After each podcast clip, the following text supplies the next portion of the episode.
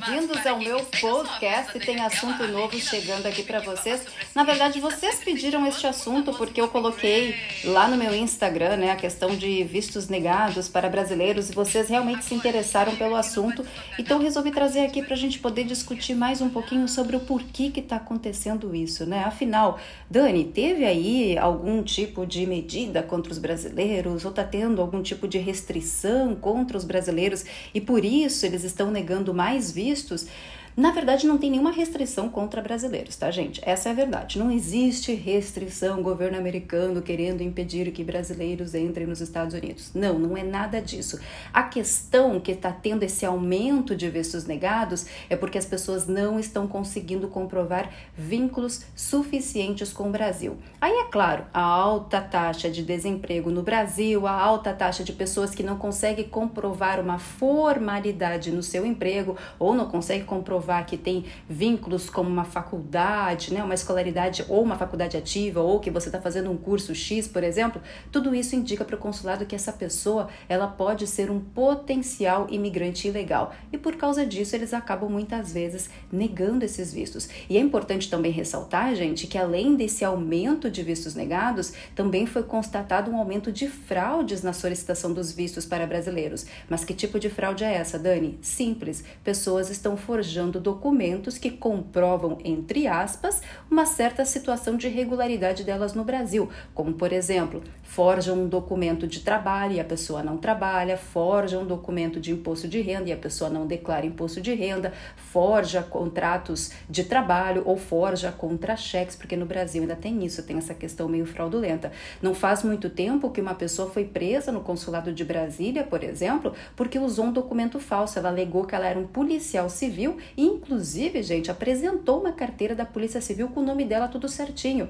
Porém, o consulado desconfiou, ligou para a Polícia Federal do para a Polícia Civil do estado que a pessoa dizia que trabalhava, e aí o que, que aconteceu? Descobriram que era uma fraude e a pessoa saiu do consulado de Brasília presa, algemada. Por quê? Por falsidade ideológica. Então, essas questões que estão acontecendo com muitos brasileiros. Os vistos estão sendo negados ou porque as pessoas não estão conseguindo comprovar vínculos vínculos suficientes com o Brasil ou porque estão forjando documentos. Uhum.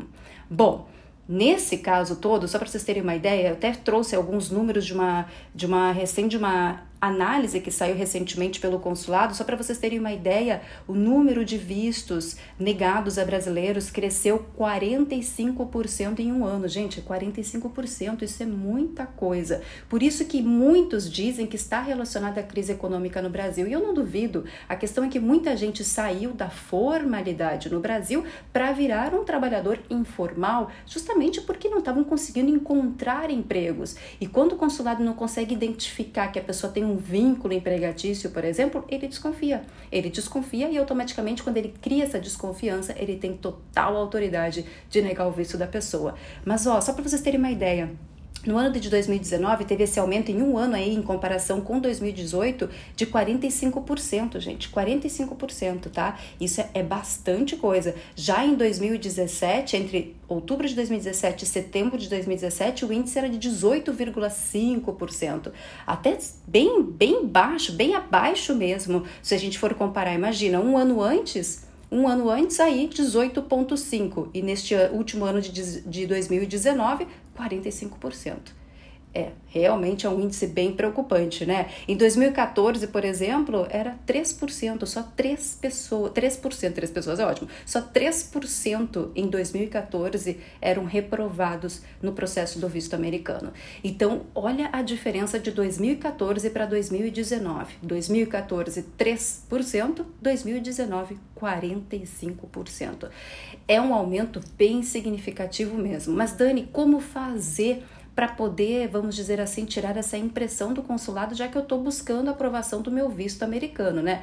Bom, primeira coisa, se você entra nesse índice de informais, trabalhadores informais, que cresceu muito no Brasil nesses últimos anos por causa da crise do Brasil, crise financeira e também pelo alto número de desempregados no Brasil, se você está dentro dessa, desse número de pessoas que estão na informalidade, a primeira coisa é tentar deixar mais formal o seu seu vínculo empregatício. Ah, mas como assim deixar mais formal? Simples. Se você, por exemplo, trabalha para você mesmo, não fique na informalidade. Abre uma MEI, porque pelo menos a MEI demonstra que você está abrindo uma empresa, que você é um microempresário, porque você tem o seu próprio empreendimento, mesmo que ele seja pequeno. Mas abre uma MEI. Ai, Dani, mas isso vai me gerar impostos. Ai, Dani, mas isso vai me gerar taxas. Gente, tudo nessa vida tudo gera impostos e taxas. Não tem como correr. Ou você quer deixar tudo mais formal direitinho para você poder criar, vamos dizer assim, um perfil mais forte para o consulado, ou você pode entrar aí nesse índice de 45% de pessoas negadas. Então, vai depender muito de vocês. Mas eu sempre falo, tá na informalidade, tenta deixar o mais formal. Ou se você trabalha para alguém que não é, se você não é carteira assinada com essa pessoa, um contrato de prestador de serviços, por exemplo, também pode já ajudar nessa questão de poder comprovar o maior número de vínculos, tá? Com o consulado, para o consulado americano. Então, essas questões são importantíssimas que vocês possam começar a analisar o perfil de vocês de uma forma, vamos dizer assim, mais incisiva, porque você tem que pensar que o que eles estão querendo ver se você vai ter motivos suficientes para voltar para o Brasil e não ficar ilegal nos Estados Unidos. E quando você não deixa isso claro com documentos, no seu DS, na sua entrevista, a sua chance de ter um visto negado, ela é muito alta. Gente, lembra que lá no aplicativo que eu criei, que eu lancei faz pouco tempo, USA by Dani Azeredo, que ele está disponível tanto no site, aliás, na loja da Apple, né, na Apple Store, quanto no Google Play, людей esse aplicativo a gente tem uma análise de perfil gratuita tanto para visto de estudante quanto para visto de turismo. Quem quiser, baixa o aplicativo, ele é totalmente gratuito o aplicativo, tá? Você pode baixar ele e faz essa análise gratuita para você já ter uma ideia de como que está o seu perfil no momento antes de você tentar o seu processo do seu visto. Se caso você tem que melhorar, não se preocupe, não fique nervoso, é só a gente identificar os pontos que tem que ser melhorados e melhorar ele para o processo do seu visto. Super simples, tá? Não precisam ficar com medo. Ai, Dani, mas agora eu fiquei com bastante medo sobre isso, né? Porque afinal, como que vai ser? Eu vou tirar, tô com meu processo de visto agora e esse índice alto, calma. Não é motivo para alarmar, não é motivo para preocupar, é motivo para tomar ações e ações que possam refletir positivamente no seu perfil, tá? A gente sabe que muita gente está vindo, está querendo sair do Brasil justamente por causa da situação que o Brasil se encontra, que não é uma situação fácil. Muita gente está com dificuldade de reinserção no mercado profissional, muita gente está com dificuldade de conseguir ganhar um salário ou pelo menos fazer algum tipo de rendimento. Então, querendo ou não, o consulado ele abriu os olhos para isso, ele está atento a este movimento de pessoas pessoas querendo vir para cá para trabalhar ilegalmente, para fazer um dinheiro e voltar para o Brasil, ou de pessoas que estão vindo para, para cá para morar ilegalmente também. Então eles estão atentos a isso, a gente tem que ter, tomar esse, esse cuidado, tá? Que é muito importante. Outra questão que muita gente também questiona e me fala muito, eu gosto de trazer também como um assunto para a gente poder refletir melhor, é a questão dos vínculos. E as pessoas geralmente, quando falam em vínculos, as pessoas pensam em quê? Em bens materiais, como carro, como moto, como casa, por exemplo. Gente, na verdade, bens materiais, eles não vão ser considerados vínculos determinantes no seu processo de visto, tá? Eles vão ser considerados vínculos adicionais. Então pensem nisso, pensem que eles só são adicionais, eles não são determinantes. O que determina mesmo no seu perfil é renda, é escolaridade, é o que você o vínculo empregatício, ou seja, no que você está trabalhando atualmente, tá? E se você tem uma empresa, um negócio, que pode ser um negócio de pequeno porte, um negócio de médio ou grande porte. Essas questões que são os principais. Eu sei que a gente está agora sendo mais visado pelo consulado por causa dessa crise, mas não é motivo para se preocupar tanto. A questão principal que eu sempre falo para vocês é: tomem sempre todas as precauções possíveis na hora de tirar o seu visto. E cuidado para não mentir, cuidado para não fazer nenhum documento fraudulento que possa te complicar na hora de você solicitar o seu visto, tá? Outra questão muito importante que inclusive eu mencionei isso no meu no meu Instagram nos stories, quem me acompanha já deve ter visto, mas eu vou trazer aqui pro podcast também, é a questão do carimbo no visto de turismo, né? Você sabe que quando vocês entram aqui nos Estados Unidos, o oficial imigratório no aeroporto, ele carimba o tempo que você ganhou de permanência aqui. Tá? Dani, quando eu tô com meu visto de turismo aprovado ou de estudante, enfim, significa que eu já tô imediatamente com a minha entrada nos Estados Unidos? Não, você ainda passa pela fiscalização da imigração no aeroporto. Ai, meu Deus do céu. Ninguém merece, né? É fiscalização no consulado para dizer se eu posso ou não ganhar um visto. É fiscalização no aeroporto para ver se eu posso ou não entrar nos Estados Unidos. É fiscalização dentro dos Estados Unidos para ver se eu estou fazendo tudo certinho e não estou violando meu status imigratório. Eu sei, gente.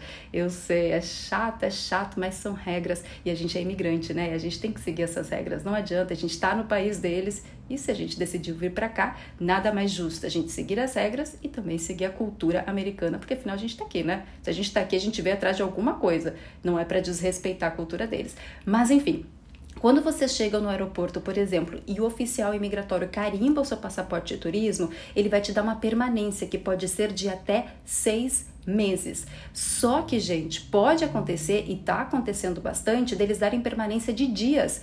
13 dias, 15 dias, 20 dias. Aí muita gente entra em desespero, porque tem pessoas que vêm para cá para ficar um tempo maior, aí só que falou no, no, na imigração, na hora que fez a imigração, falou que ia ficar só duas semanas, aí o oficial consular, o oficial imigratório, pumba, colocou lá os 15 dias.